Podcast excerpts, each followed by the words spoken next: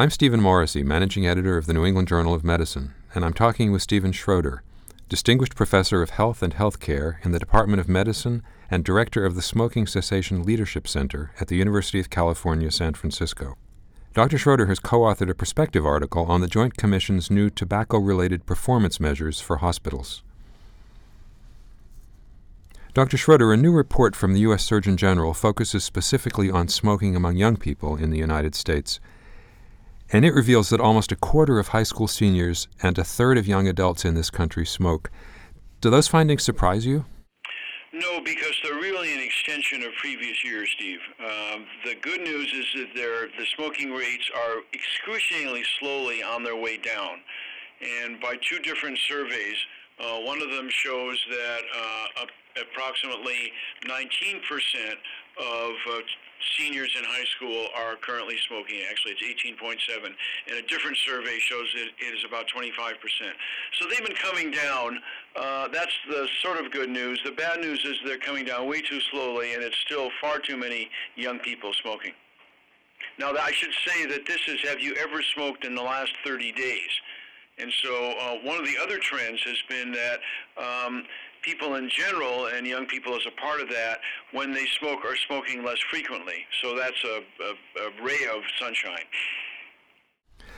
The Surgeon General's report concludes that re- to reduce the initiation of smoking among these young people, we should be looking at mass media campaigns, comprehensive community programs, specific kinds of school based programs, statewide tobacco control programs, and that we should be increasing cigarette prices. What do you see as the most effective interventions? The data show that the two most effective um, for people in general are raising the price of a pack of cigarettes, and we in in uh, 2010 passed a 62 cent per per, tac, per pack federal tax. So that means that the federal tax on pack of cigarettes is a dollar and a penny, uh, and states vary. Uh, some states have uh, a, a tax as high as $2.50. Others, it's as low as 25 cents. In general, southern states tend to have lower taxes. But taxes really, the price is really works, especially kids are price sensitive. The thing that works better for adults is uh, smoke-free areas. Um, it's not as clear that smoke-free areas are good at discouraging young people from starting. And then um, a counter advertising campaign aimed specifically at young people, such as the Legacy Foundation's Truth campaign, has been shown to uh, uh, lower the rate of youth starting to smoke and also keep smoking. Speaking of advertising, just this week, the federal government announced a new anti smoking ad campaign from the Centers for Disease Control and Prevention, in which former smokers are going to talk about the dire consequences of smoking to their health. Have you seen any of these ads? Do you think this sort of thing will work? I've seen them. They're really grim. Um, there is some data that they will work. There are really three different um, themes that advertising campaigns have taken. One of them is the one that uh, that the CDC is, is, is going to roll out, and that's rolled out in some some other states. The second is what the Legacy campaign did, which is to focus on youth. And instead of uh, getting young people to have a rebellion against their parents, they portray the the tobacco industry as bad guys and basically say if you smoke, you're helping these bad guys. And the data are that uh, the more uh, young people are exposed to those counter ads, the less likely they are to, to smoke.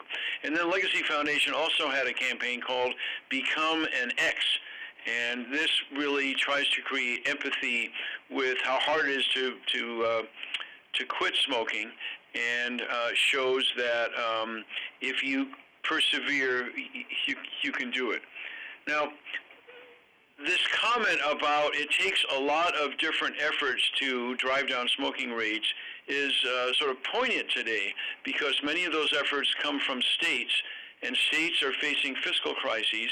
And one of the first casualties when the Budget Acts get swung are the uh, the public health uh, programs that drive uh, the advertising messages, the staffing of the quit lines, and other things. So.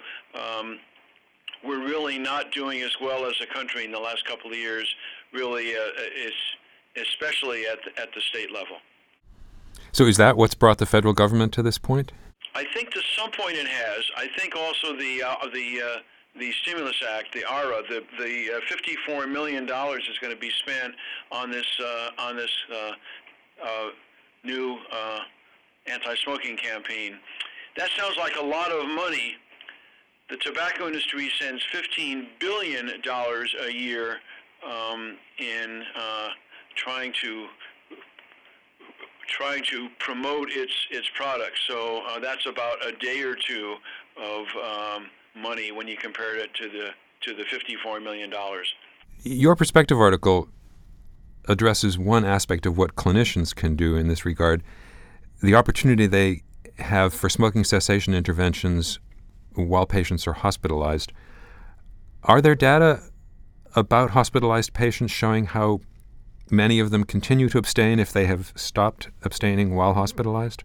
Yeah, there are two components to this, Steve. One is that it's been shown that having a critical illness like a heart attack or a pneumonia is a wonderful stimulus to get people who used to say, I'm not going to quit, to say, you know, it's time. And so that's called a, a, teachable moment. And then there are data from the Mass General and the Mayo Clinic and elsewhere showing that um, you can uh, use the hospital as an opportunity to get people to, to quit, and the quit rates are higher. The, the normal cold turkey rate of quitting is about 3 to 4 percent, and the data show that uh, the rates can be uh, 15, 20 percent. What Mayo does, Mayo actually hospitalizes people who would like to quit smoking. I don't think they're covered by a, a, a, a health insurance policy, so they've got to be able to pay out of pocket. But these are really hardcore smokers, and they get a 50% quit rate. Hospitals can choose four of the 14 Joint Commission uh, performance measures. How many hospitals do you think will take up smoking as one of those core measures? That's a great question. We don't know yet. I am worried that many won't because it requires an extra step, which is calling patients after they've been discharged. Um, and if that's so, hospitals will have missed a huge opportunity to improve the health of the patients that they serve. You can argue that uh, it may be one of the most important post-discharge functions they can do. But in asking around, I am worried that many hospitals may pass on, on that opportunity. Uh, the National Quality Forum and CMS are also considering this and actually may mandate it. So um, I would urge hospitals who are who have read the article and anyone working in hospital who is listening to this to this conversation to say you might as well get in it now because it looks like it's going to happen later and you might as well get the experience in doing it the, the right way now. The Joint Commission, whose new measures you uh, describe in your article, originally exempted psychiatric and drug treatment units in hospitals from its ban on tobacco use. Has that changed? No. Um, the Joint Commission still gives them a waiver, but there has been a movement separately, uh, sponsored by the National Association of State Mental Health Program Directors and others, to make, make those facilities smoke free. And um, the data are good. So in 2006, 41% of such hospitals um, were smoke free, and in 2010 it went up to 79%. So I think over time we're going to move towards uh, every healthcare facility, whether it's psychiatric or substance abuse treatment, is going to be smoke free. And that's very good news because, as you probably know, um, smoking takes a terrible toll on these populations. In another area, a federal district court judge recently ruled that the FDA's requirement for graphic warning labels on cigarette packages violated the First Amendment rights of the tobacco companies. Have have those graphic warnings been effective in other countries? Yeah, uh, in Australia, in Canada, in the UK, the data seem to show that they work. The little sort of wimpy warning in our country doesn't work at all in uh, some of the Latin American countries that are very macho, they actually show a picture of a limp cigarette. And on the package warning, it says, warning, smoking can make you impotent. And that gets a lot of heads turned. If the ruling, in fact, stands on, on appeal, are there other effective tools? Are there other ways to, to accomplish the same end? Well, um, the CDC advertising uh, uh, the, the campaign that we talked about would be good, but that's short time only. The beauty of the warning insert is that every time you look at a pack of cigarettes, buy it, put it in your shirt pocket, you see two things. You see these grisly labels, and you see the 1 800 Quit Now. Um, I'm hoping that even if the ruling is upheld, the 1-800-QUIT NOW number, which tells smokers if they want to quit, here's the number they should call, would stay, and I think that's going to be helpful. And then I would like to see the uh, counter-marketing budget uh, of, of, of, programs that many states, like the state of California, have done very, very well, and the and the Legacy Foundation. We'd love to see more of that, but those are costly, and the revenues for those seem to have dried up. Last year, the FDA's new uh, Tobacco Products Scientific Advisory Committee issued a report on menthol cigarettes, and many people felt that was too weak a statement of the risks involved. Can you tell us a bit about the science and the politics behind menthol? Well, the the politics and the science are really, really kind of kind of fascinating. The idea of putting menthol in cigarettes is that it's cooling and it blunts the irritating sense of, of smoke for reasons I don't fully get, uh, it's been um, the the mentholated brands have been marketed much more in, intensely in inner cities. So African Americans have a much higher rate of smoking menthol cigarettes. Uh, African Americans also have uh, African Americans who smoke have a higher rate of lung cancer, and the lung cancer is more out, more apt to be in, in the in the periphery and it's thought that this is because they may inhale, inhale more deeply because of, of, of the menthol. That said, the science base on how much adding menthol adds to the risk of illness uh, and makes it harder to quit is not iron tight. And I think the FDA is really worried that if they go beyond their scientific mandate, they'll have a whole raft of suits uh, from the from the industry, and I think that's why they've been acting with, with caution. Overall, do you feel optimistic about smoking cessation in the United States?